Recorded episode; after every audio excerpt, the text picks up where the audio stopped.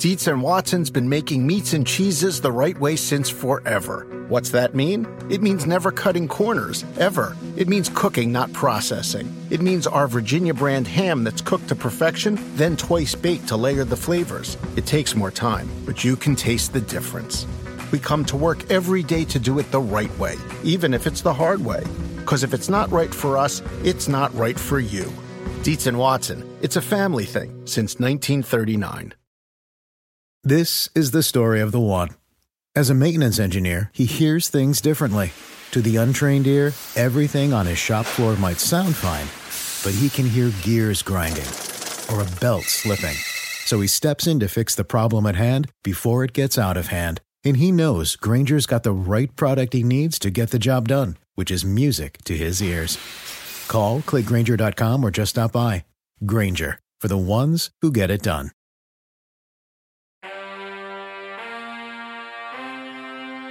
I would take the trophy back to my room. I would take a shower with it and soap it down because a lot of dirty hands and mouths, mouths have been I on can that see at that. That's understandable. I'm going to do that. I'm going to give it a scrub. Yeah. And then go, okay, now you're clean. Mr. Lombardi, come into the bed with me. All right, what up? Chris Simms on button. Ahmed Fareed's here. What up? We got a Thursday podcast. We're gonna do a little bit more Super Bowl recap. We got an AMA, Ask Me Anything Yeah. going on. We got some questions there. Now, I only got to what I would do before I got into bed with Mr. Lombardi. now, what I do once I'm in bed, doesn't Yeah. everybody want to hear that? No, there was a I reason. mean, would you or on. would you not dry hump the Super Bowl trophy, Ahmed Fareed? No, there's too many sharp edges on the whole thing. I think we, Uh, it doesn't have the composition that would make that very enjoyable. Well, yeah, it would be hard, but I think you can find Wait, a way. I think we can find a way. I think you can find it. You're creative. yes, I made Ahmed co- uncomfortable to start this. Yes, I'm very happy about Although that. Although that- it's funny if you just came into the end of what you were talking about there, you go, Mr. Lombardi. Now that you're clean, Now get that into you're bed clean, with get me. into bed with me. Know exactly what he's yes, talking about. You're so big and silver and shiny. yeah. What big ball you have. okay. Let's start again. Three, two, one.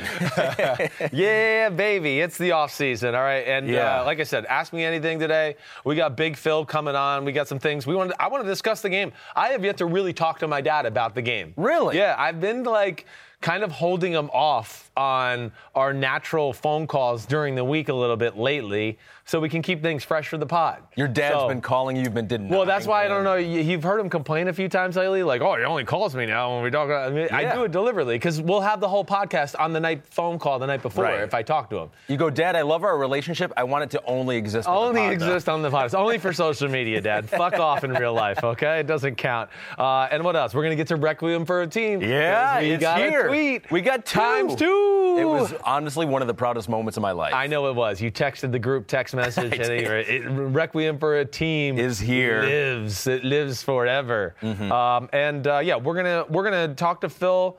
Uh, like I said, we're gonna do that. We're gonna have some fun about some of the drunkenness and drunk Yep. stories we saw in Kansas City yesterday, and that's really about it. Mm-hmm. And the, yeah, the AMAs. I love the AMAs, and I do want like I, we do a, a lot. Yeah. But say thank you to everyone out there because everyone's so connected with this podcast with you, and you've been doing it for a long time. We've almost been doing it for a year. Yeah, now. it's almost right. been one year. Yeah. And we just get every time we do an AMA, we get a lot of really good questions, and we have again today. Yeah, it's good. I want to continue to do this Yeah. and keep you know keep the fans involved in the questions and the conversation and everything like that, and uh, keep me honest, keep me self scouting myself. Uh, but we got Big Phil on there. Big Phil's on the phone, aka Mr. 20 Pull-ups, aka Super Bowl 21 MVP. Dad, like seriously, uh, in all seriousness, I'm proud of you, man. Like that was amazing. It really was. Well, that's nice of you to say. Um, I quite honestly, Yeah. I was disappointed. I Shut up. no, I was because if I'd have had the right bar, the bar was too skinny for my big fat hands. so it took so much more effort because I would have pulled my chest up there. Because you know they have those rubber grips. That's what I like. So you know, they lock on. And you know, I can hang there for an hour. And I thought, you know, I'm going to do 25. But as soon as I got going, I said, "Oh Christ, this bar!" I, I, I but I don't. If I had to hang there for an hour, I was going to get it, so it didn't matter. Well, wait, you knew this was coming. So, uh, yeah, what- for what sure? was the story? Yeah, So you did explain this the whole your- I- I- backstory because Ahmed I- doesn't well, know we it. and started at the listeners beginning don't. of the year. Right. Somebody said something about pull-ups. I said I did three sets. I did 15, 13, and 10 yesterday, and they go, "No, you didn't." I go, "Well, why would I lie about that? That's what I usually do. That was my pull-up workout, and all that." And so it went on, and then about three weeks ago, it was going to happen. They didn't care how much money it was going to cost. They were going to make me do it on set. so I'm making. I'll make the story quick. So of course, me and you know me, and I'm and here I am. I overtrain incredibly. I mean, I'm doing pull-ups like 50, and 40 and 50 a day. Oh, Wow. And all of a sudden, I wake up one day and go, "Oh my God, I, I think I tore my rotator cuff or what? I don't know what it is back there." Right. But so I couldn't do anything really. I couldn't do any pull-ups the last couple of weeks. It's probably a blessing in disguise. Well, yeah, maybe, maybe. I would. I know that it takes four or five days to rest before I would have done that, but I wanted to do a trial run, you know. And if I'd have done a trial run, I would have done it with that bar. And I went, oh, okay, whatever. But I made it. It was good enough. I looked up in the dictionary last thing what the definition of a chin up was. So uh, I watched it, and if you have any complaints, tough. Read the dictionary if you want to, and you'll see I got 20. Well, yeah, what's the Wait, complaint? oh, so people, people are say- complaining yeah. what your arms weren't straight enough on the way down. Well, first or- off, my arms don't straighten out, so that's one. yes. So I couldn't straighten them out if I wanted to. But hey, look, I hung down there a few times anyway. But yeah, it doesn't say anything about this and that. Mm-hmm. It tells you how to grab the bar and to get your chin only parallel with where your hand is. That's it. Okay. All right. So, So, there you go. Enough of the So they pull-ups. No, no, no. We're having one more talk about the. Con- all right, first off, at number five, I was nervous for you when I was watching on TV because you like five. I was like, oh crap, Dad's in trouble at number five, and then number sixteen. But you gutted it out, and this is what this is the best part of it. And I want to know if you felt this. Like I felt like Brandon Marshall, Irvin, Ray Lewis, they were like couldn't wait to crap on you, and they wanted you to not get it. But then when they saw you get to 16 and 17, they started rooting for you, and the dynamic totally changed. And I think you finally got Ray's respect as a not uh, Yeah, that might the- be it. Yeah, That might be it. right. Ray even was over and says, "I got to give it to you." You know, he laughed, and so I said, "Okay." And Michael Irvin, it was so funny. He didn't quite know what was going on. We came in. We're all sitting in the room. We have just a, we have like a five or ten minute production meeting. That's all. And Michael Irvin was, you know, comes in and goes, "Man, you know, I, I went to the gym yesterday, lift some weights, and and and this and that, and, and I went to do some pull-ups. I couldn't do one."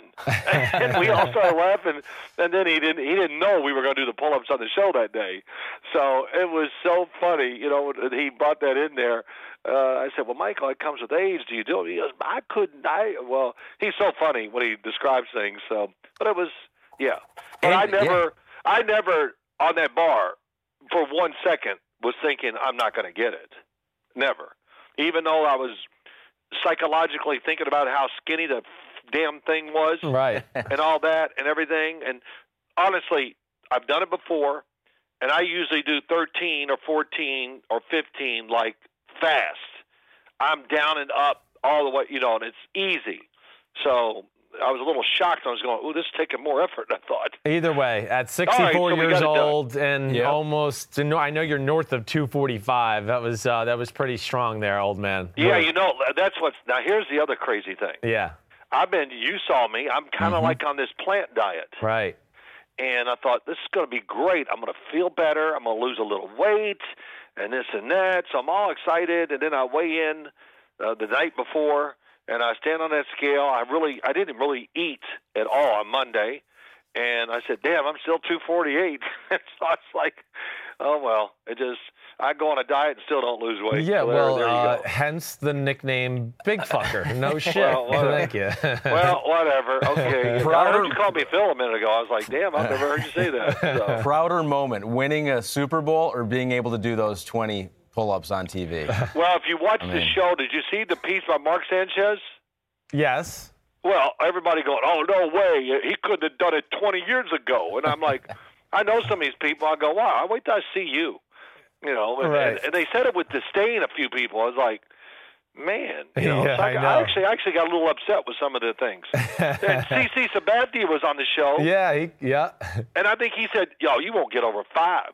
right. And I was like, "Wait, don't judge me against you." Yeah, that's the problem. He's judging how many he can do. exactly. Well, yeah, of Yeah. course.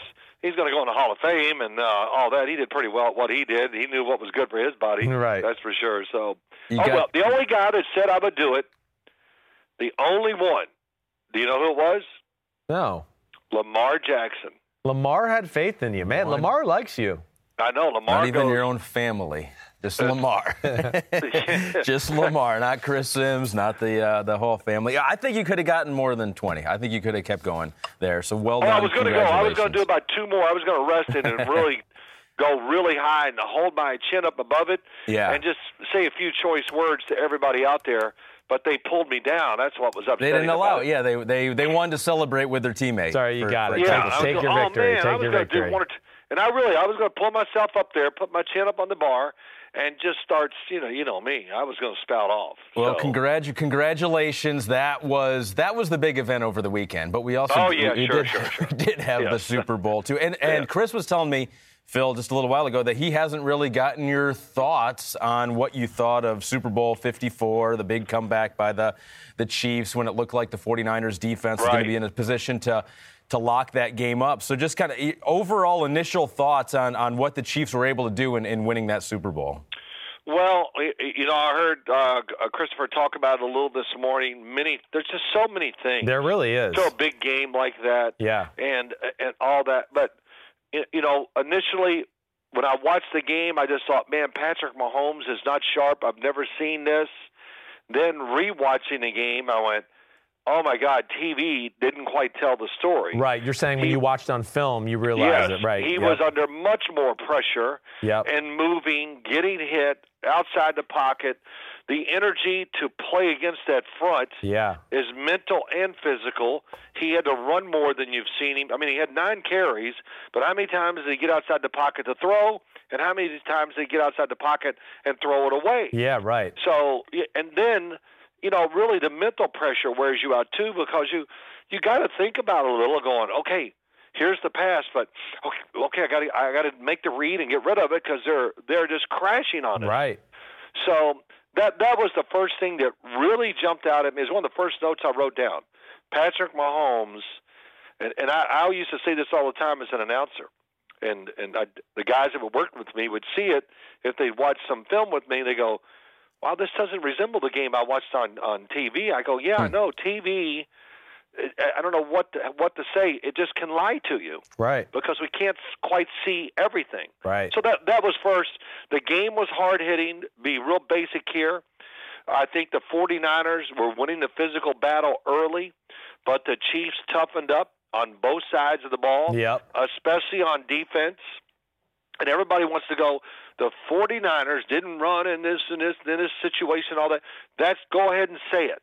Well, then when you watch it, there are times the Chiefs just basically put everybody at the line of scrimmage Yes. Exactly. and dared them, and dare, which which we said before the game. Yeah. The, on the on the tele, on the podcast. Right. You know, you got to dare the the 49ers to drop back and throw the ball. Don't give them a choice. Right. And so so that you said it this morning, which I said on Showtime and all that. Third and three or less, whatever big moments they happen many many times in the game. And Andy Reid had the four top shuffle down there. He rolled Mahomes out with play action pass. Right. He ran a couple options. Kelce ran the wildcat. Yep. Uh, they threw their screens, tried all that. You know what? And they didn't work worth a damn No. because too much speed on San Francisco's defense. Yep. So that's just a quick. That's just the first thought. But as the game went on, Right. I just thought the Chiefs. You, you know, I don't want to say out toughed them, but they got into the rhythm.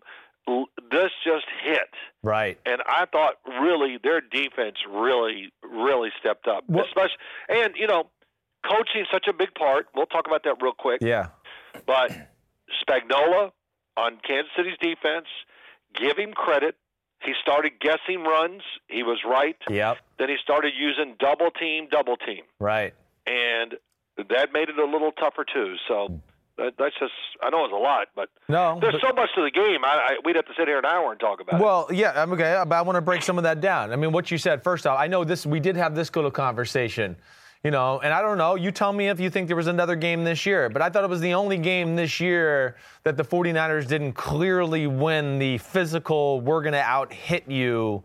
Um, you know, they didn't win that category. And maybe the Baltimore game would be the only other game I would look at all year where I went, ooh, the 49ers weren't definitively the more aggressive physical team on the field. Do you feel do you feel that way the same as I do there? Yeah, maybe when the game is over, I did. But that's, you know, first off, two things. Kansas City's defensive front is huge. Yes. And guys grew up through the year. Khalen Saunders, we saw him, the rookie. Right. You know, Derrick Nnadi played well. Mike Pennel had big moments. Maybe not in this game, but he's a great reserve. We know what Chris Jones is. Right. So they and then they they played Reggie Ragland. You know, Reggie Ragland's a damn defensive end Right. plays linebacker. He's just a thumper. Right. Right. And he, he got blocked a couple times, and they hit him, and they just fell to the ground. I Right. mean, I think even George Kittle went out there once and hit him and went, "What the hell did I just hit?" yeah, he's a he's an old school middle linebacker, 255, like guys like you had on your team of the Giants. Oh, no question. I Right. mean, he, he he looks truly like a defensive lineman standing up when you watch the tape. So, Yeah. yes, I think you're right because the Chiefs took chances, and of course, the other thing I thought finally what, and it is always true. They never played a quarterback like Mahomes. Yeah. So that scares a lot of people. But here, here's the other thing that, that I talked about a lot during the week. Can the 49ers have discipline in the pass rush? Right. And the answer is they didn't. They did not. No, they did not. I mean, how many times let Nick Bosa go and everybody else protect your zone? right. And because Nick Bosa truly was unbelievable. Amazing. And, and he could have been the MVP, and the game could have been over in the first half. He was inches away from total greatness, and uh, you know, finally he kind of ran out of a little steam, and then they chipped him a couple times too, which which really helped him. Well- so but Mahomes getting out of the pocket wore their defense down a little, and you know now he knows he can escape. Mentally, he feels better. And you know he had a little more time in the pocket, stuff like that, and he really settled down and made some uh, great throws as the game went on. I think the the the big uh, discussion point now, because I think both of these teams are set up pretty well for the for the future. I mean, you got Patrick Mahomes, you're going to be as good as long as he's there. 49ers with that solid defense. You mentioned Nick Bosa. The, the question for the 49ers is, is Jimmy Garoppolo. In, in this game specifically, Phil, what did you think of him there in the in the fourth quarter? Because the play action game was working for him pretty much all game until the final final two or three drives for him. Um, and and do you think he is the guy that can deliver into the future for the 49ers. I guess if there's one question mark on the team for a team that was what 13 and 3 and, Right. and, and was 10 minutes away from winning the Super Bowl, I guess that's the that's the big one for me. Well, listen, he did what they trained him to do, okay? And now the play action pass is the play action fake five step hit and throw game Right. was unbelievable. Right. In cut, in cut, in cut, Yeah. big plays, Inside could have gone for. TDs, Right. Yeah. a couple, whatever, all that. Yeah. But you know, I, I, I we got to be careful. Yes, in other words, he can win a Super Bowl with this team. There's no question. They got to widen out a little bit. As I'm watching the tape and everything, I'm going, man, it is. Uh, even if I, I had a kid in high school, you would go.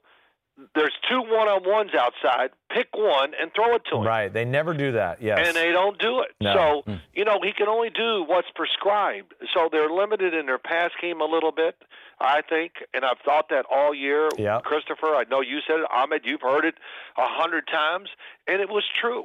You know, and and they got caught in that situation where finally they needed it. Yeah. I mean, what was at one time Jimmy Garoppolo was 16 of 18. yeah. Right. I think yeah. And I think he was 19 of 21 doing- at some point. Yeah. What's that? I think he was 19 of 21 at some point. It might have been, and and the thing about it is too is those play action fakes. You know, Kansas City had no choice but to react to them Right. they did not. Hey, they they were willing to lose by letting him throw the ball, and so they were coming, and there were wide open spaces in the middle. And of course, as the game finally, I, I guess did y'all hear Andy Reid said to uh, Steve Spagnuolo? No. What? He goes, "Look, do whatever you got to do. Stop the run. Stop them. Get them off the field." Right. And so that's when they really went into their covers, nobody back, Right. everybody up. Yep. Then they started doubling, which I think was a little tough. And then let's be, let's be honest. I don't know if it was fatigue, great blocking, or whatever, but the knockdown passes sometimes. If you're them going into the game, and another thing I, I talked about too, Yeah. defensive lineman, Yeah. raise your hand. Right. The ball is coming over the middle, Right. and it proved to be. It, it honestly could have been the deciding moment That's right. or the deciding uh, factor in the outcome of the game. Yeah, Chris Jones, so many times, I mean, his value of what he did in that game will will be overlooked. But he was one of the stars of the game, along with Mahomes and Nick Bosa, who you already mentioned. All right, so we're on Well, that. and, and the other one, Yeah. and, and, uh, yeah. Go ahead. Last thing, yeah, George Kittle, Kyle Juszczyk. Oh my gosh! Again, you can't give them enough credit. no, they're They, amazing. they don't block. They they just they just they embarrass people. yeah, and they're both good route runners. They both can catch the ball.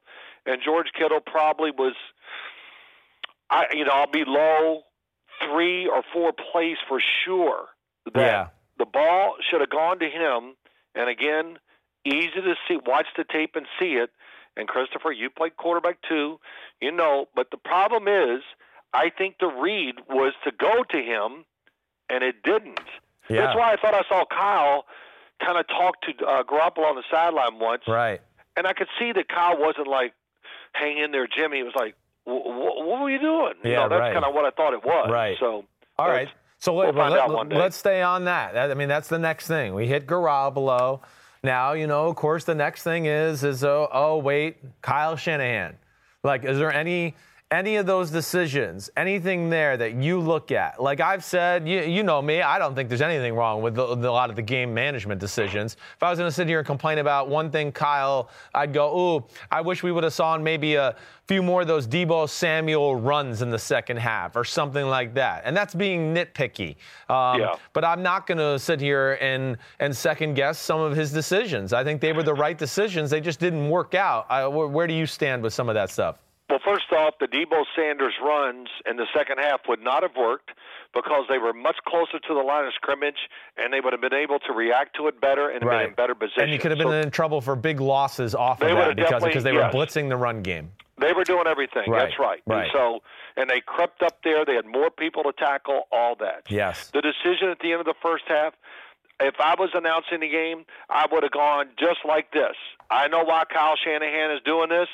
He's happy with the score being 10 to 10. He knows he gets it in the second half. They've really um, been physical. Things have kind of worked out okay. My quarterback is fine. And if we throw it, they got timeouts, this and that. If he'd called one a timeout before they punted, and then you know, and I know this, and you know it. He knew 15 was on the other side. That's right. Right. and it, it's just you know that worries you the whole game. yes. And I think that was a huge part in that decision. Right. That of course wasn't talked about, but that was it. That was I the mean, it- decision, it- it right? would've it's number of my 15 mouth on the sideline. Right. Right. Right. You know, that's hey, tw- it's ten to ten. Super Bowl. We're playing pretty well. This and that. Why take a chance? I'm happy we get the ball. Right. Let's get out of this first half and rethink what we're doing. That's right. I'm the one with the better defense and the run game and everything like that. Why give Kansas City the chance to Mahomes to go down and score a late touchdown before the half and go in with all the momentum at 17 Yeah. to 10 and then have the pressure on your offense to start the second half to go, you got to answer the bell or we're in trouble. Uh, Not only a touchdown, even a field goal would yeah. have been huge. Right. Right. You know, so that and then and of course the other decision, you know, everybody talks about well, it was second and five and they threw the ball. And if you look at that defense, I don't care where they'd have ran the ball, it was not going to gain a yard. Yeah. So Kyle was in a little bit of a let's run it. They reacted. Now let's we're in a decent and he was throwing all those other passes were happening happening in run situations. That he hit the Deebo Sanders, that he was hitting over the middle, the slant, or whatever it is. And uh, so I mean, boy, we got to go back and second guess, you know, every call like that. That's crazy. Mm-hmm. Yeah, well, we are. We are. Well, I know, but but we're wrong in I know. doing it. I know we are. You know, It- he was it- managing the game, and and and overall, um, yeah. I mean, it- yes, they're going to nitpick. Yeah, they're going to nitpick, especially with Kyle, because it's a 10 point fourth quarter lead blown, and it happened before with him. So this is the easiest conclusion to come to. Mm-hmm. Well, wait, wait, wait, okay, yeah, I know, but the great defense did give up 21 points. so Exa- we, I we don't know. talk about that. The defense of the team was built around the defense, and they didn't come through in a moment where the Yep. game was served up, served up for 10-point them on a platter That's where you want. to go 10 points, third and 15. This is why we have five first rounders on the defensive line, and they didn't come through. Well, they were close, but it's hard to sometimes get to the quarterback. And of course, Kansas City had the perfect coverage uh, for the run that play. And I said that on the show. What other wide receiver could run this route Right. like that? Yeah. And I think um, Brandon Marshall quickly goes, Tyler Lockett. I said, okay, I, I don't know if I can judge that, but I took the answer. And then who's going to take a 14 yard drop Right. To throw Yeah. the ball? And throw the ball 56 yards There- off their back. There are some people And- that, that look at that play and say that Nick Bosa was held. I don't know if you've talked about Yeah, that. no, we, we I have I've heard it. Yes, I, I did not think it was holding. I understand there's an arm up around there. It's not like to me where Bosa is by him and then he's hooking him. That was more like, hey, I got a piece of him right here, and I'm in this position. keep all riding along, him that I'm way. His riding momentum Exactly was going. right. I, I kind of thought that. yeah, that same right. Thing. So to Well, me, the guy that hit him as he threw the ball was Armstead, wasn't it? uh, yeah, my, I think it was Armstead who hit him on yeah, the right Armstead side as came he around throws and it. hit right. him. And, you know, yeah, he threw it off balance, you know, basically on his feet, no body throw, nothing, just armed it. But he anticipated it. He could see the corner. I watched it a couple times. He saw the corner, the concept, the corner, felt nothing deep, no Right. seam going. You know, he would read the seam. Nobody went up the seam because when Hill goes across, that kind of frees the corner up Yes. and he covered the outside receiver going in or stayed there. Mm-hmm. That's why he was so wide open behind. And you've said it many times, and Ahmed, it's true. There's always a, a key breaker against every thought the defense can have, and that was just one they had that worked extremely well. Okay, now that's the next place I want to go because, you know, you've mentioned it a little already. You know, the pass rush, it dies out.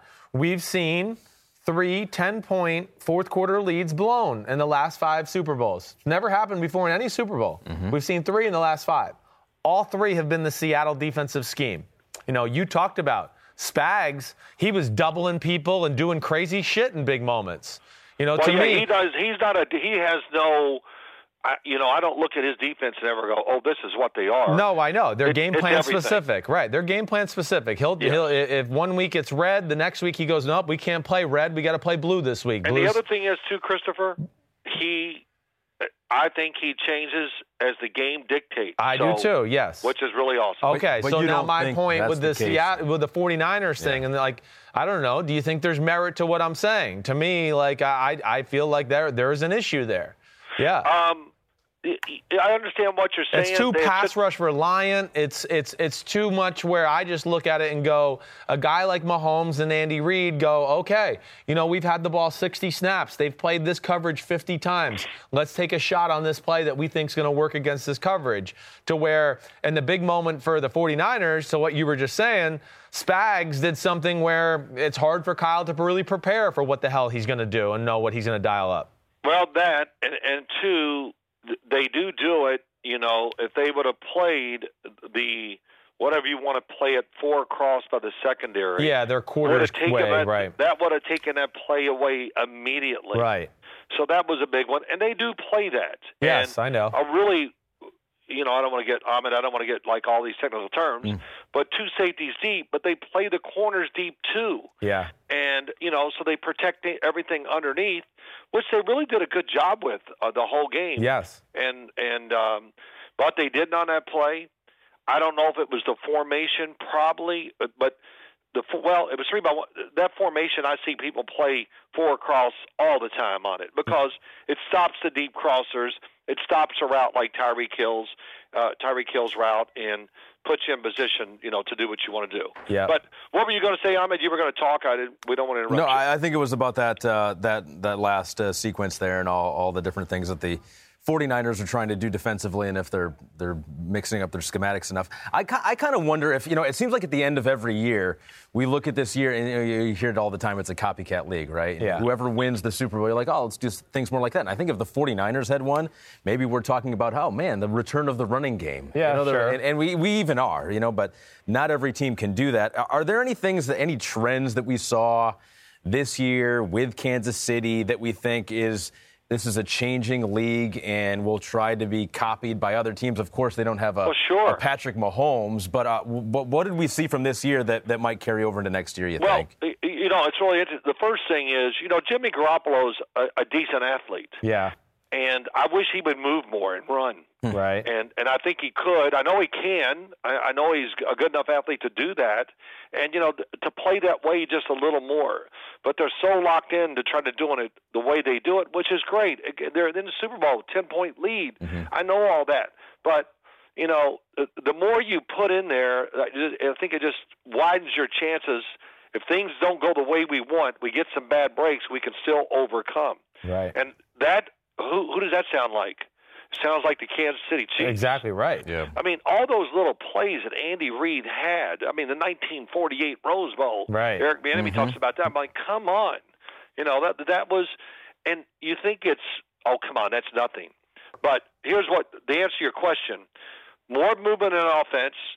Don't be afraid to keep giving it to wide receivers and those kind of guys like Deebo Samuel mm-hmm. that can come across the, the running backs uh, playing wide receiver that motions, formations, and just widen everything. You know, don't just go up there and stand. Make the defense think. There's a, what I always say. What, what do you? Why do you want them to think? Because you want to slow them down. Right. And yeah. when you make them think, they, they can't react as fast. Yeah. Ravens and, did that too. I mean, Ray, I mean, you could argue that the three elite sure. teams are, are very similar in that no respect doubt. of keeping the no defenses doubt. off balance. Yes. In some yeah, ways. yeah. They, I mean, it's just formations and movement and uh, everybody involved. And, and listen, too, all those little plays were huge for Kansas City in the game. Huge. And we talked about this before. Andy Reid, after Mexico, where the Chargers played this soft defense and they were not ready and built to throw it underneath.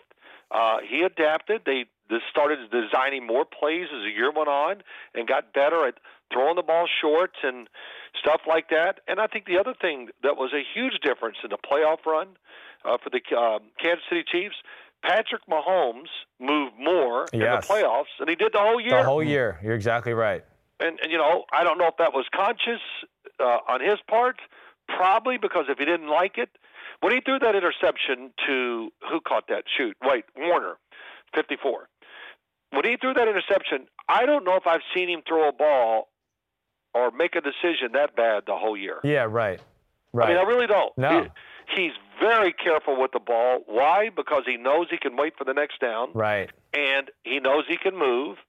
And okay, if it is a little dicey, he just puts a little more, uh, you know, hot sauce on it and gets it in there before the defender can make the play. Right. But that that when he threw that interception, I just go. I literally was in the, you know, sitting in our family room, which was awesome to watch the game at home. Yeah.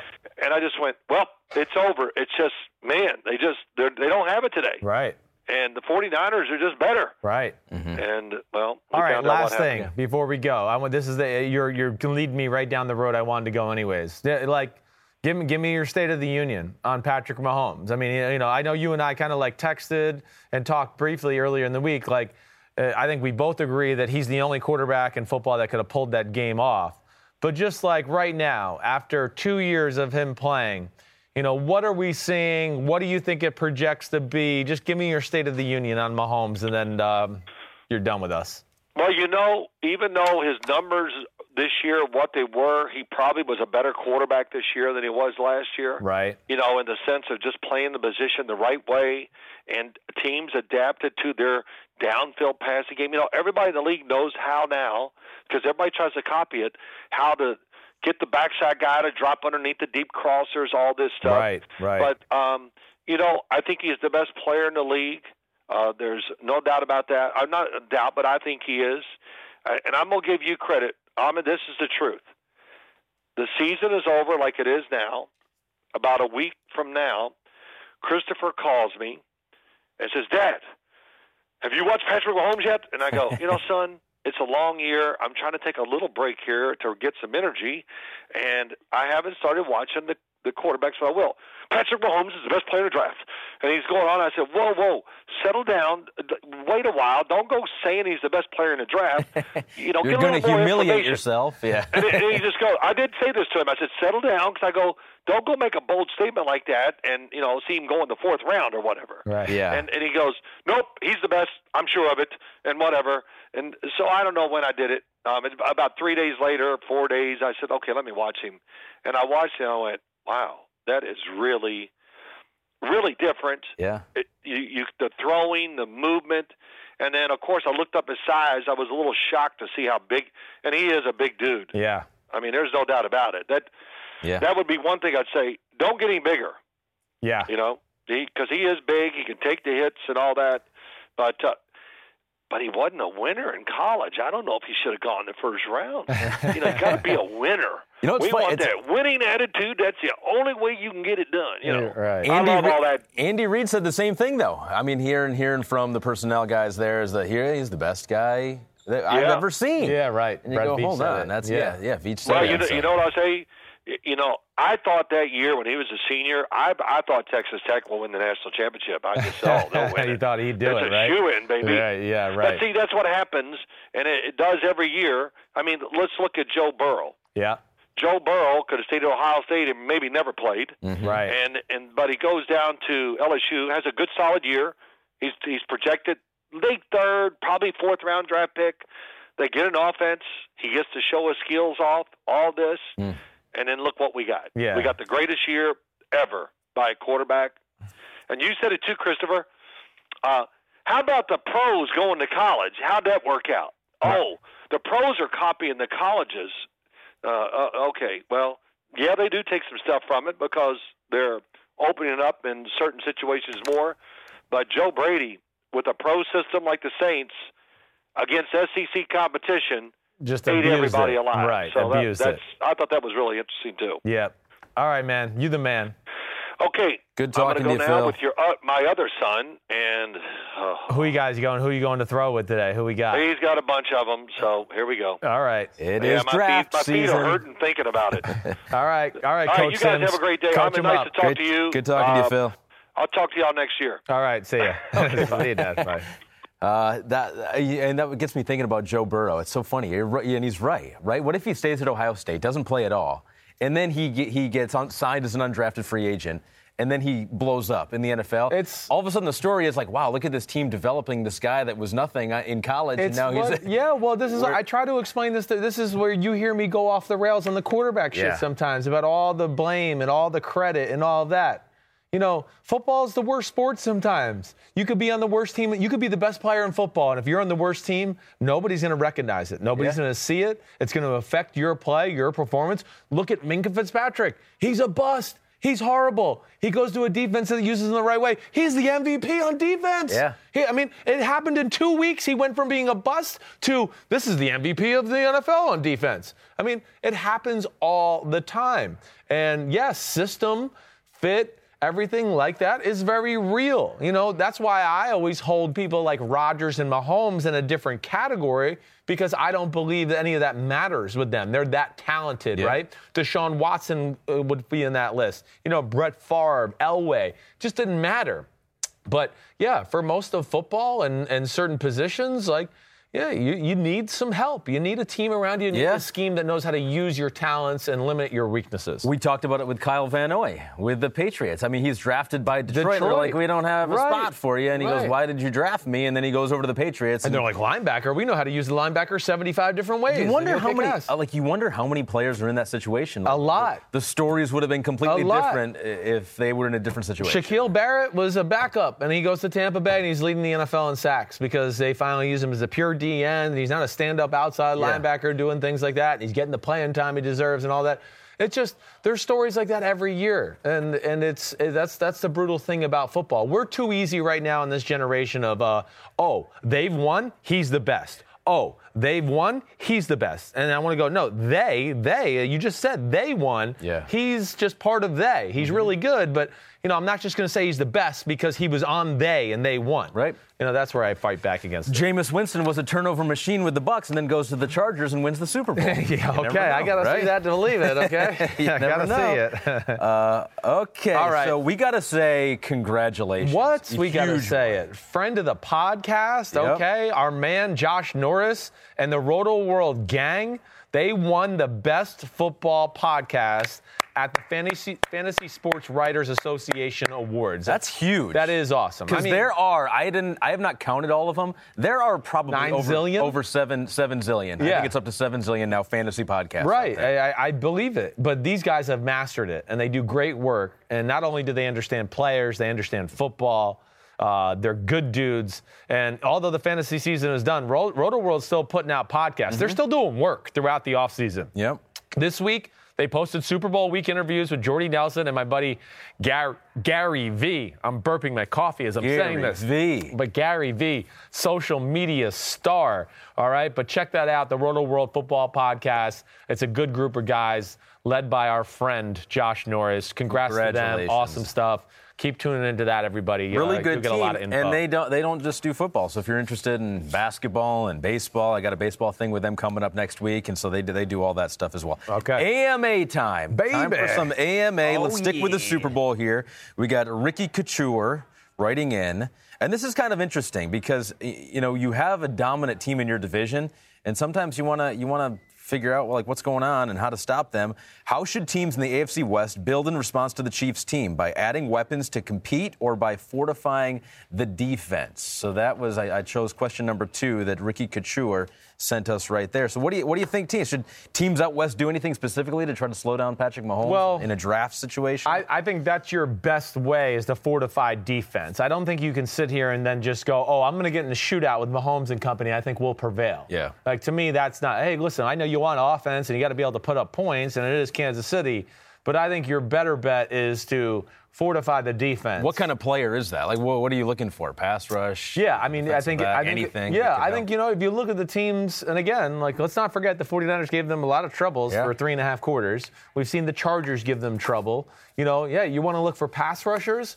and some lockdown corners. You know, or some, some difference makers at the sec in the secondary, whether that's safety or corner, it doesn't really matter. But to improve those two units, yeah, I look at that. Mainly being the pass rushers, though. The best way to ever beat a great passing offense and an explosive offense like that is to be able to go. We have depth and we have a really talented front four, and we got two guys on the edge Mm-hmm. who can cause problems and get there by themselves, where we don't have to blitz and compromise ourselves in cover. But then Mahomes just does a 20 step drop. Well, it's, hey, that's him. right. That's going to be tough. You know, to what my dad said, the amazing thing about Mahomes in that third and 15 play, too, is not only the drop, he spent the first few steps of the drop just looking at the rush to make sure he was going to have the time to let, unleash that ball. And then it does. It puts a lot of stress on you physically, mentally, everything to always have to be looking at that. Nick Balfour says, Why don't more teams use the Shanny running scheme? What elements do you need to make it successful? What sort of lineman?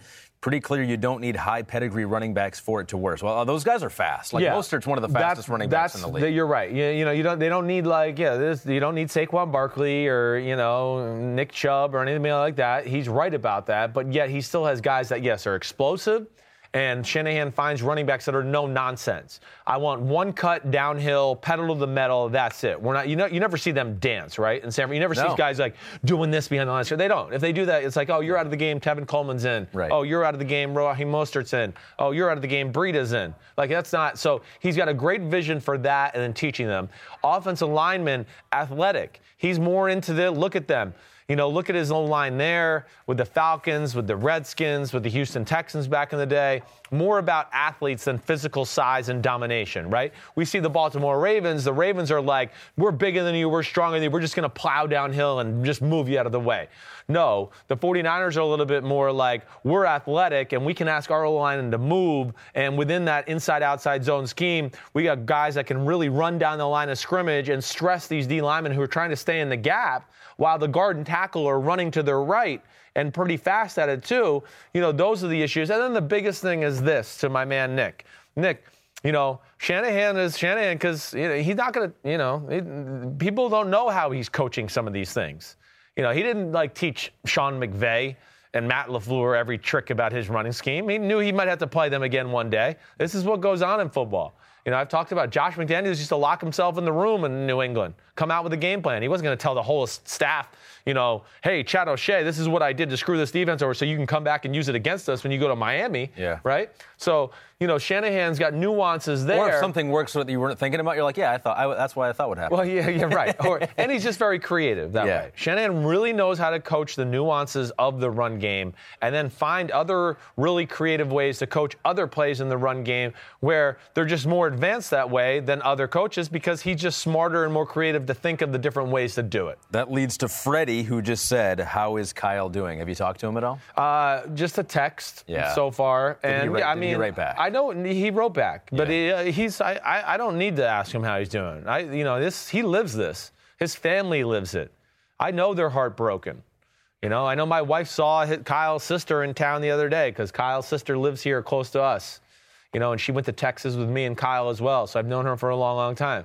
And she was heartbroken. You know, I know they are. You know, he he lives this. He puts his soul into it. And uh, you know, he borderline kills himself every year to coach a football team. I mean, he does. He used to lose a patch of hair on the back of his head because he would stress out so much.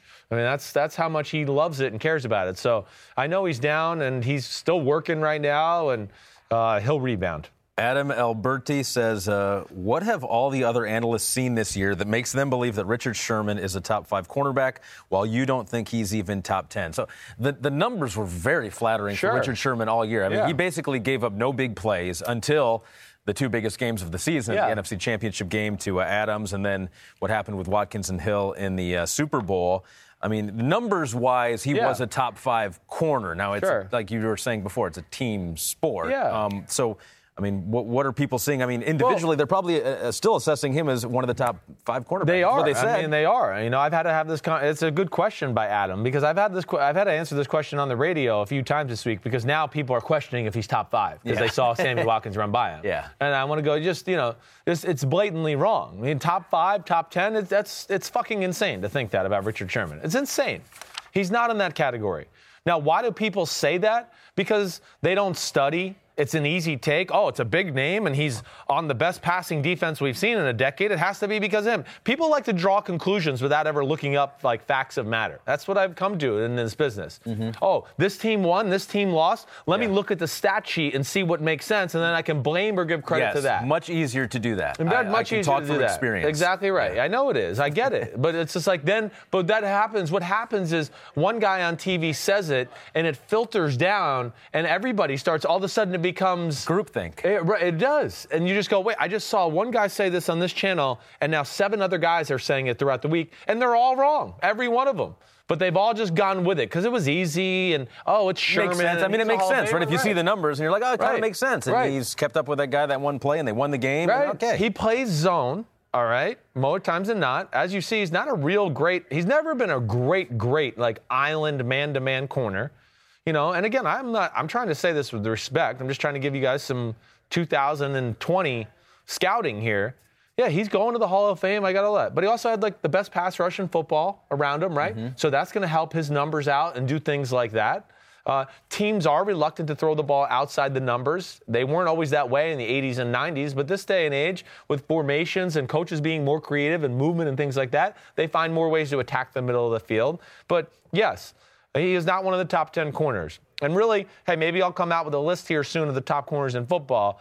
But in my heart of hearts, I have a hard time thinking he'll be in the top 15. It'll be a borderline whether he's top 20 or not, really. Uh, just and and just just thinking about it right now off the top of my head. We're going to be talking about Tom Brady until Huh. until No. his uh, until his Until decision has been 75. made. Well, probably true. He That should is still be true. playing and they'd win Super Bowls, even though he's in a wheelchair at 94 years old. NFL Latino says, oh, this one's interesting. Is Tampa a good possible destination for Brady? Two great wide receivers, two good tight ends, some pieces on defense, good coach, cap space, great location to live. An improvement over Jameis. Surprised it doesn't get mentioned more often. What do you think of Tom Brady? Throw that into the mix. The Buccaneers. Well, I mean, yes, there's a there's offensive explosion and firepower there. Yes, for a guy like Tom Brady. You know, I, I just I just think the the the big thing is all right. I'll I'll say this: is Tampa a high profile enough city for him to go to? I don't know about that. I, that's what I mean. First off, I I really think it's like L.A. or Miami for Tom Brady.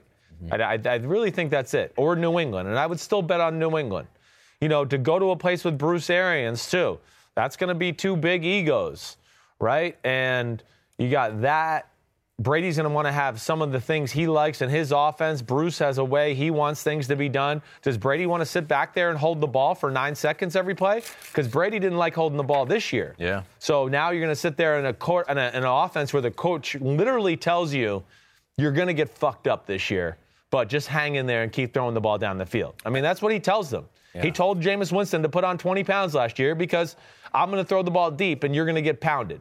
All right. So yeah, I don't I don't see that happen. I like I said, it makes sense from the football standpoint, and I get that. And you're a quarterback, you love to throw those weapons, but you know that's a team that still has a lot of work to do. And I just don't know if that's the right scenario for me and where Brady and Gisele would live. I don't know about that either. There's probably some good restaurants in Tampa. There is. I lived there. Hey, listen, I, Tampa, I was all for it. Oh, yeah, There's yeah. plenty of good restaurants. There definitely is. As you're talking about this, a- a, tweet popped up from uh, Phil Perry, who covers the Patriots for NBC Sports Yeah, Boston. right.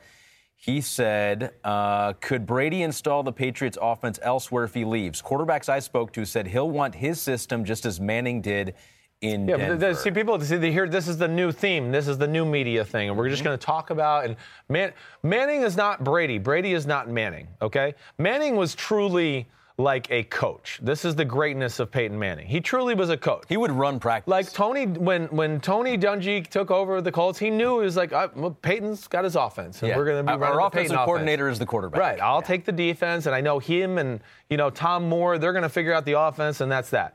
When he went to Denver, Adam Gase was there. You know, it was like, oh, and and uh, you know, I'm blanking on. Um, the other coach that was there, but they knew what they were getting. Oh, Peyton has his formula the way to, you know, Brady, of course, if he goes somewhere, is going to want some plays that he's had in New England installed, sure. But it's just a different dynamic as compared to what Brady and Manning did and how they were created.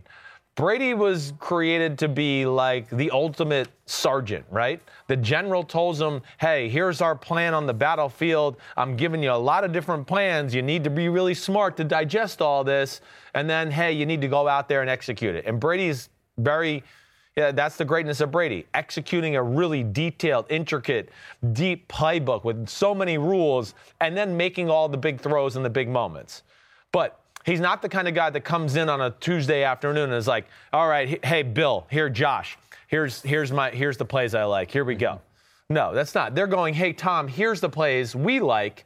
And is there any that you strongly disagree with because we're going to move on? Yeah. And he looks at it and, oh, you know, oh, I like this. Hey, did you, you know, he might add one. Hey, I like maybe this play this week. Okay, yeah, Sure. okay, that's a good idea, Tom. But it's not like Peyton Manning where he comes in on a Wednesday and it's like, hey guys, here's the offensive game plan for the week. Peyton, Peyton's been collaborating with Adam Gase and everybody else, and this is what we came up with. It's just a different dynamic that way, and that's why I don't think ultimately he'll leave. I don't. I, I don't think he has the guts to leave, and I don't think he would want to leave. You're calling him chicken. Well, I know, I, don't, I don't mean it like that, but it's like, why? Why would you leave? Yeah. The team's I close. agree. You got a great system. Josh McDaniels is still there.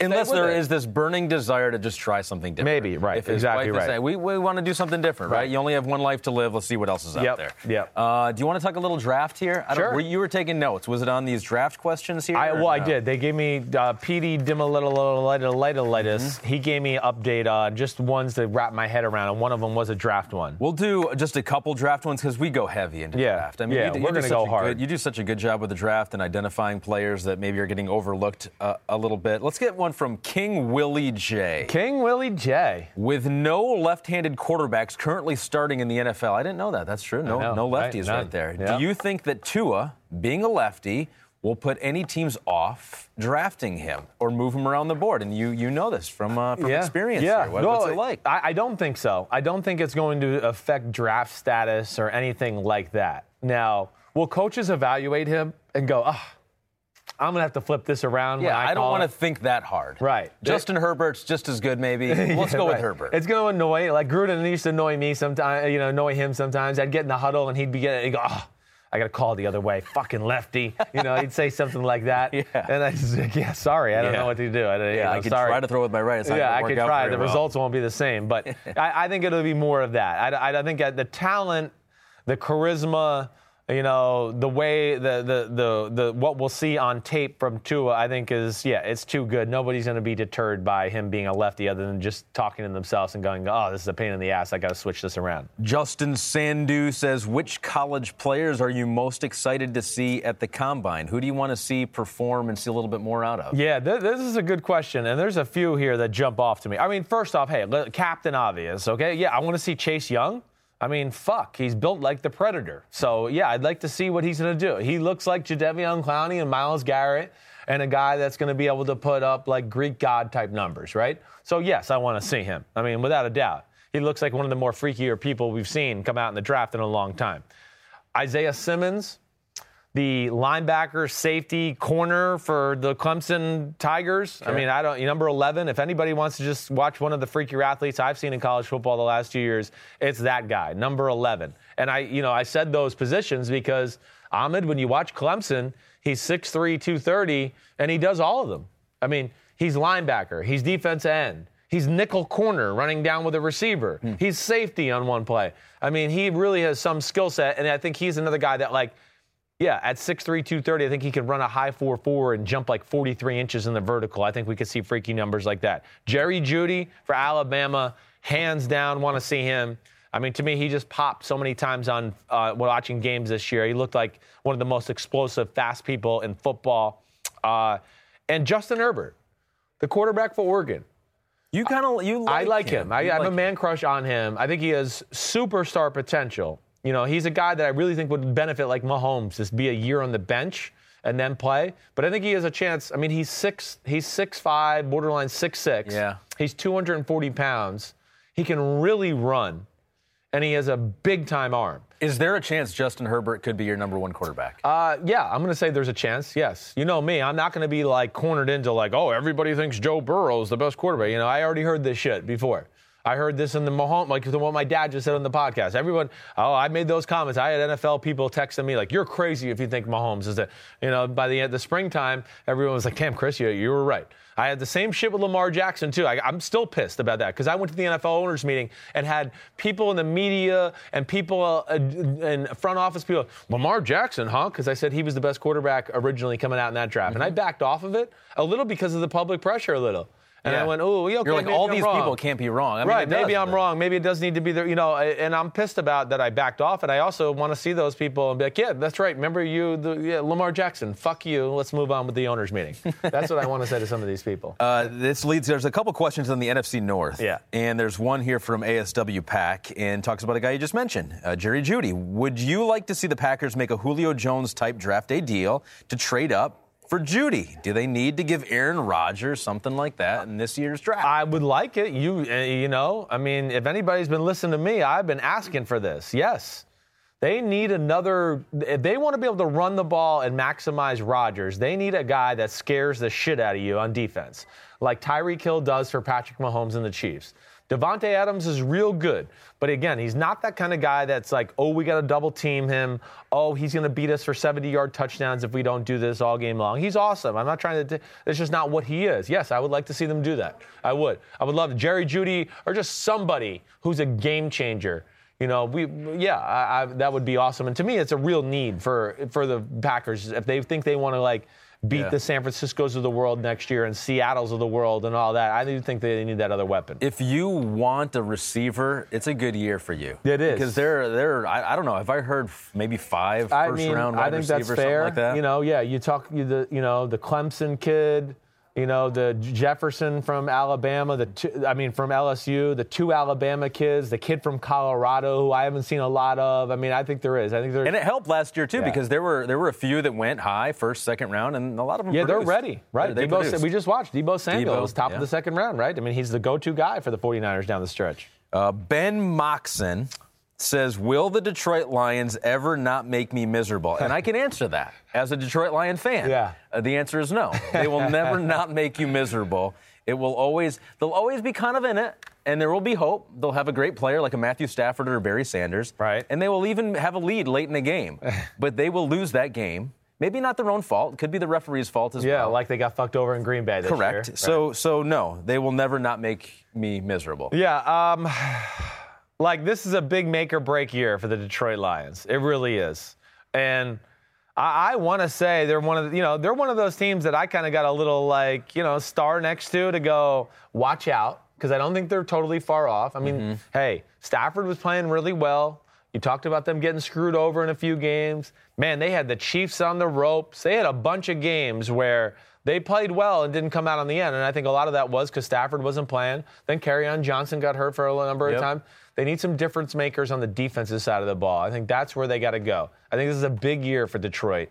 I think, of course, you know, They got the Martha number three pick. right? Martha Ford, you know, she's let it be known already that this is this is it for Bob Quinn and Matt Patricia. I think they know that, and I don't think they're far off. I don't. Hmm. I think they need difference makers on the the edge of their defense on pass rushing, and they need some legit corners. If Patricia wants to play defense like the New England people play, he's got to get some more shutdown guys, and we'll see. Because Darius Slay, I believe, is a free agent as well. It would be good if they could get Chase Young, which Yep. leads to our next question from Yeah. Waiting for Redskins News. And he says, if the Redskins draft Chase Young, does that give us any chance to at least make the playoffs next year? Yeah, the Redskins are in like the money spot right now, right? I mean, they really are. Number two, Number two, does somebody want to go up and get a Tua, a Herbert? You know, does somebody just want Chase Young? Mm-hmm. You know, they're in a spot where, man, let me just say the Alabama boys in the middle, Daron Payne, Jonathan Allen, that's special. You got Montez Sweat in the first round last year, too. Freak of nature on the edge. Ryan Kerrigan, yeah, it's coming to an end. It's coming to an end. This was the worst year of his NFL career, I thought, and my, uh, you know. So that would be one guy where I'd go, man, yeah, you get a guy like Chase Young and Montez Sweat, those two, like you're going to be the best defensive line in football, and that's going to be a game changer.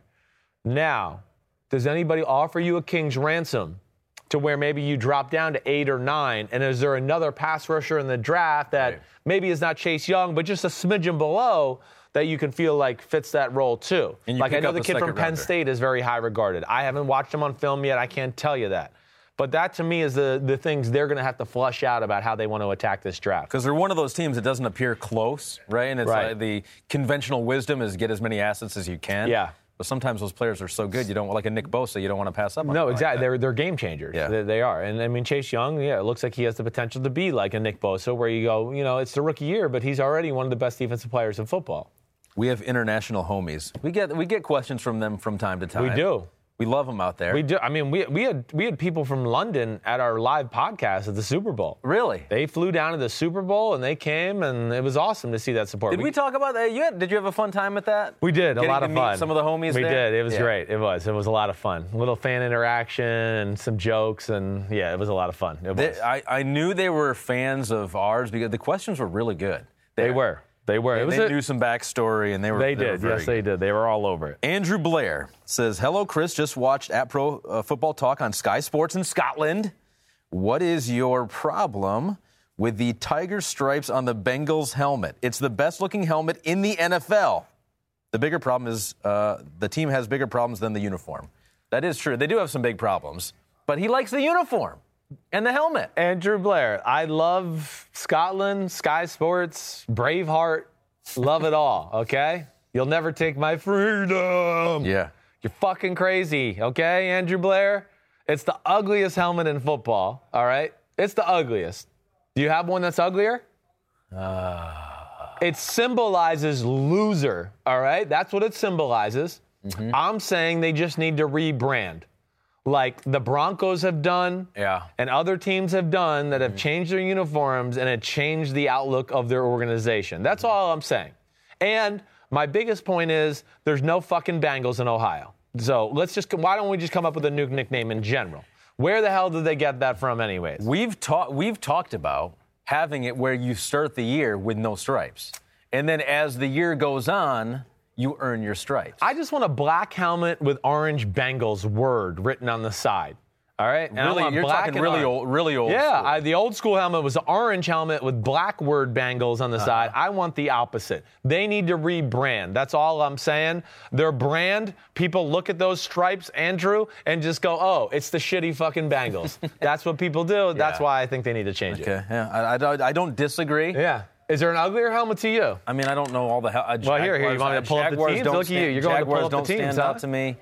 No, Um, I hear you. Uh, yeah. I mean, yeah. I, I, I don't know. I yeah, think, yeah, you think it's the ugliest, is what you're saying, basically. I think just because they've been bad for so long, it makes it look bad, right? I mean, Yeah, when, when you're yes. not good, it's like, wow, that's really ugly because that team always loses all Right, the time. right. So I mean, yeah, let's do it. I mean, anybody out there, let's let's do a, like you know we can power We rank have the a five we should have a ugliest, contest. five No. ugliest helmets, top five best helmets, No, whatever. let's it be part of the solution. Yeah. Let's let's try to rebrand the Bengals. Okay. We'll do a segment where we come up with a new, maybe even uh, whatever new name is even not out of the question Yeah, for the Bengals. I'm, I'm, I'm with you. right yes, there, can we re- find rebrand. something that's relevant to the state of Ohio and Cincinnati, other than a animal that doesn't live on our continent? Nothing is off limits in a rebranding Nothing of is the off Bengals. limits. Matt says, "How do you feel about the Jaguars moving two games to London?"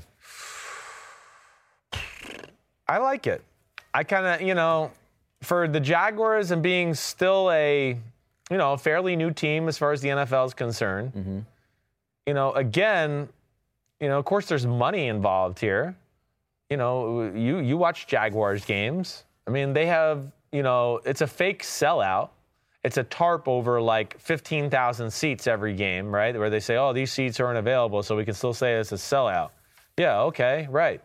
So I, I have no issue with it. I don't. Now I don't think a team can work out long term in London. I really don't. I don't see how that. I agree with you on yeah. that. How does that happen? And Players if I'm a free agent, to. I don't want to go there. yeah. You're going to uproot your family, get into different school systems. How is the pound to dollar going to work? All those things. How is the travel schedule going to work? Everything like that. That's an issue for me. But for this, you know, I like it. The Jaguars are kind of got like two homes, and I, I'm cool with that. This one comes from Ian Duran, and as our final one before we move on to talk a little bit about the parade. Yeah. How dank is Taylor Ham? Ooh, dank. That's such a Jersey word. Yeah, that's a Dank. And Taylor Ham is what exactly? Dank and swag. And what is Taylor, Taylor, ham egg sandwich. That's like it's a Jersey like like staple. Is it a restaurant or is No, you can it's buy like it a, at it's the a store? it's a Taylor egg ham sandwich that's like you know Jersey's famous for its diners. We get diners everywhere. Yeah. You know, little things like that, and that is one of the go-to breakfast sandwiches that I would never eat. so it's not dank at all. not dank. It's swag. Okay, that's what that is. Swag. Schwa- uh, what's Dank and swag from everything I was ever in high school with was about your about weed. Like if it was good weed, it was dank. if it was bad, it was swag. All right. Okay. And that's a, he wants to talk about how dank is Taylor Ham, and I'm telling It's swag. you know ham is swag, right? I don't. I'm not a big ham guy, and I'm definitely not eating chicken period with it. So that's not happening. uh, what, so what was the best part? He wants to know what the best part of growing up in North Jersey. Not the Taylor Ham. Um, no, I don't. The best part of growing up in North Jersey is just like the in your face style that New Jersey has. It's just it's ultra competitive. Mm-hmm. Speak a, your mind. It's a bunch of people crammed into a small area. Usually a gym. Gyms, cultures, meatheads, everything like that. To me, yeah, that's Jersey. I mean, you know, I heard a comedian once say like, you know, if you go to New Jersey, you go to the boardwalk, you got to be you got to be ready to answer one question and you got to be able to answer it quickly. And that's what the fuck you looking at? Right? And if you don't have that answer, Yeah. you're going to get shit on at the Jersey boardwalk, all right? And if you're smaller know. than the person asking it, the, the answer should not be you. No, right? definitely Uh, not. not no, no. If he, if he's got gold tips, right, and a gold chain, Yeah. and he's wearing a wife beater and has really big muscles, just be like, oh, sorry, nothing. Excuse me. just say that. I don't even have eyes, right. to be honest with you. I don't- I don't Jersey know what you're meatheads grow on trees in Jersey. Uh, we do from time to time, and I don't know if you've checked it out on the YouTube page. Chris and Ahmed look at pictures. Yeah. So the the week goes on, and we take some of the best pictures of the week, and we look at them. Am I going to be edited here if there's something and then we talk. No, we can't now, Good. because we're just looking at like five of them from you the uh, guys are screwed. from the uh, screwed. from the Chiefs parade. Yep. That was yesterday, and so here's our first one, and we'll try to describe them for our audio audience Yep. out there. Uh, but you can probably picture them, and maybe you've seen them before. Patrick Mahomes on top of a double-decker bus, pouring beer onto the people down below. That is like, first off, I really respect Mahomes like just being one of the guys and going all out, Yes. like just throwing beers down, chugging it. Like we don't really see quarterbacks act that way. I think that's why like you could tell the team loves him. That Mm-hmm. looks like guys. What is that white sticky substance coming Yeah. out? What is that long white string? Is that Yeah. true? Is that the beer still? It, it, like froze. I think it instantly froze in the air, and now it's pouring. And I think Travis Kelce was below at, at one point trying to drink that beer. Was he really? They were having a very fun time. Oh, they were having a very fun time. They definitely kicked back some beers there uh, this past week for and sure. Andy Reid was up on stage, everyone cheering for him, looking sporty was in the White pants. and he- Sexy white South Beach Miami white pants. And his coat was very slimming too. I don't know if you saw the coat. It was just Very. very a very slimming attire for Andy Reid. He That- looked he looked sharp. That there. did. That outfit took that outfit took 70 pounds off of him. I mean, that's pretty amazing. And then he's making the bold statement, right? Yeah. About we're going to be back next year. Yeah. And then it, that he got his wife next to him. Ooh, man, look at that jacket right there. That cost fur. a pretty penny. I did. That's that's, that's Over expensive. under thirty thousand dollars for that jacket. Uh, Over. Under. Over. Under. No, over. It he's rich real. as hell. It's over. Okay, that's all right. And the matching hat, definitely over thirty thousand on that that coat and hat match match right there. Here's Travis Kelce. Um, he was wearing the the WWE belt, and it was the championship belt, and, it, and he's got the microphone, and he's. It's almost like, uh, do you smell what the Rock is cooking? That's what it was. Like there, what, is that what he said? I mean, he was it. going all wrestle. I mean, hey, him and his brother, they got the two best post game Super Bowl speeches I've seen in a while. He was going total WWF. And then, did you see the the tweets from the police department? Well, I want to like Oh. point out first off. I mean, we were on jackets. That jacket, a Louis Vuitton Kelce? blanket and a Louis Vuitton jacket, and the same thing. And I know how much this coat costs. How much? Twenty thousand. This one was twenty. That one was twenty thousand for Kelce. Right. So that leads you to believe that yes, Andy Reid's wife's jacket is definitely more than twenty thousand. Now that I know that piece of information, I'm going over. You're going right, over, right? 30,000. Right. Yeah, that's a big time jacket right there. But uh, Does that was fun to champagne and beer come out of the jacket? That's what I want to know. I, hope it, I hope it does. Right. He's going to have to buy a new one. Uh, here were the uh, the tweets coming from the, the police department, which the Kansas City Police Department, whoever runs their social media, funny person. Very A very funny person. Uh, total arrests from the parade rally area today. Five, two from police pursuit en route, one on a horse, one at Union Station, one belligerent guy who fell out of a tree. Well done, Chiefs Kingdom, Chiefs Parade. And then it said a follow up tweet. It said to clarify, it was a person riding a horse was arrested. We did- Amazing. we did not arrest a person uh, with a cop on a horse. We it, there was actually a person standing on a horse, and I think we have a picture of that where he seemed to be smoking a joint at the same time. Oh, what? I just like this guy a lot more. Are you sure? Are you sure that's what that is? I, I hope it is. That's amazing. Is that why he got arrested? Allegedly. Allegedly, that's what he did. I, I feel like you can't have a, a horse in a public spot like that well, in Kansas City. Like I thought the same thing. I mean, I uh, yeah, you're right. I Might mean, not even be his horse. You're right. He might have stole it. Might have been the PD's horse. He's like, I'm going for a ride. And that I know is against the law. That is against the law. So many fascinating things here. Yeah, I mean, first off, it's like, well, how did the guy come to this? Where did he ride this horse from? yeah. Is he even from Kansas City? Did he like ride it like from 20 miles outside of town? And like, honey was like, his honey was like, don't drink and drive, honey. Don't worry, honey. I'm riding the horse in. Well, too, we'll be bec- good. because there are like a million people around him too. How did the horse get in the middle of all these people? It's almost like because people had to camp out to be there yeah, to get right. those spots. Where did the horse shit when the time came with all these people around him? It's like, hey, go Patrick Mahomes. oh, my shoes are ruined. Yeah. Shit. They camped out Literally the shit. Literally. And I think we got one more, and you may have seen this video on Twitter. There was a fan in the tree, Jeez, crack kills, man. and he his his his rear was out. like, what? What are you And, doing? and honestly, this was before things went went wrong for him because about 20 seconds later he fell out of the tree and may have been injured. I don't know. Like exactly. How that to me is that that's you know life at low point right there. You, you got to get on the tree and show your ass for Yeah. one. Like, come on. It's low for everyone watching too. Like that's not a fun moment. You go to a victory parade, you don't you don't want to see that. I don't want to see his ass. No, I don't. You're exactly right. And then to be that drunk Mm-hmm. and fall out of a tree and then get arrested, I mean, that, it'll be a funny story at some point when he breaks open a bunch of beers Yeah. with his friends. But uh, yeah, I think I- he's had better. I hope he can get the help that he needs. yeah, you know, because it's that a guy- bare ass though. It was bare. That it was out. bare, It yeah. was out and it was partying. Yeah. Uh, so those are the those, that was the parade. I mean, what a fun time. Like, can you imagine? I mean, like imagine Amazing. a parade with you got beer. It was a little chilly for him, but they had twenty thousand dollar jackets. Not chilly they enough were, to wear underwear. They were fine. All right, so uh, we had before we go, we had not one but two people. Bam! request Internet explosion. Requiem for a team. I said I wasn't going to do it on the 49ers. Uh, Adam Blackhall, thank you. Yeah, see, so he just said, just listening to the podcast. This is true story. I want to count this as the one tweet you're Way to go, requesting. Adam. Way to go, Adam Blackhall. You the man. There was another one as well. I think it was from uh, D. Uh, From yeah, you? there it is. D. Geese. I No, love it. I don't know these people. I These love not- this, Ahmed Fareed. uh, at A Fareed, coming from at A Fareed. No, so honestly, getting married was the the best moment of my life. Probably, Right, I good think having kids was two, Right. and then getting these two tweets was three. Wow. It was very close. You went with the kids too, though, huh? You're gonna go with the wife marriage first? Yeah, because the kids are very difficult. Yeah. it's a kind of. I, feel- I feel like the marriage I don't regret. That's the the, that's the uh, the craziest thing I think you've ever said right there. huh? Clip that off and send that to Ahmed's wife right Uh, there. yeah, yeah. Uh, okay, so you ready? Yes. Requiem for a team. Uh, we were playing the music. Okay, there it is. Okay, here it is. Okay.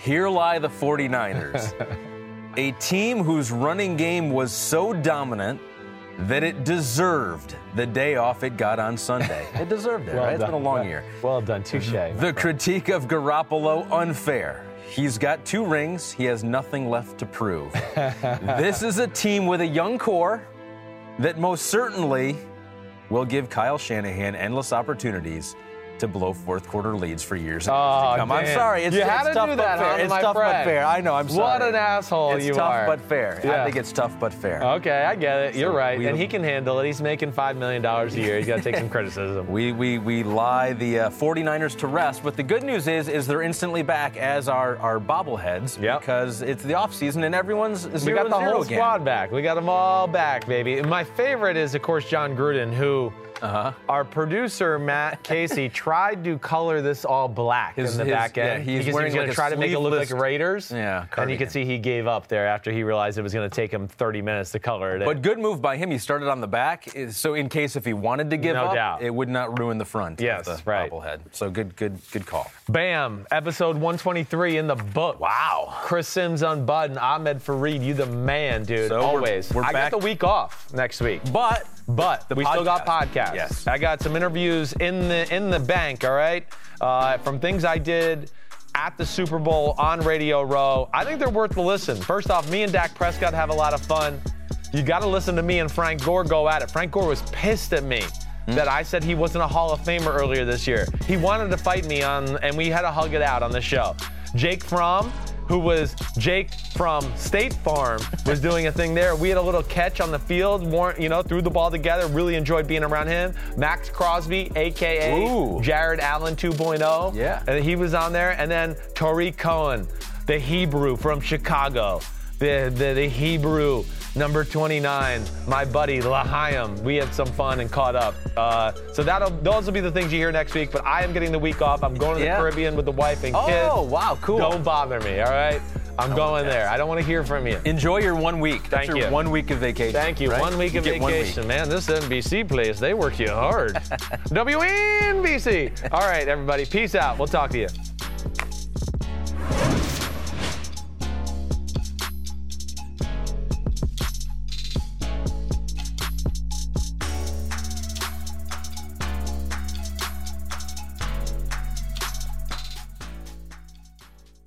Longest field goal ever attempted is 76 yards. The longest field goal ever missed? Also 76 yards. Why bring this up? Because knowing your limits matters, both when you're kicking a field goal and when you gamble. Betting more than you're comfortable with is like trying a 70 yard field goal, it probably won't go well. So set a limit when you gamble and stick to it. Want more helpful tips like this? Go to keepitfunohio.com for games, quizzes, and lots of ways to keep your gambling from getting out of hand.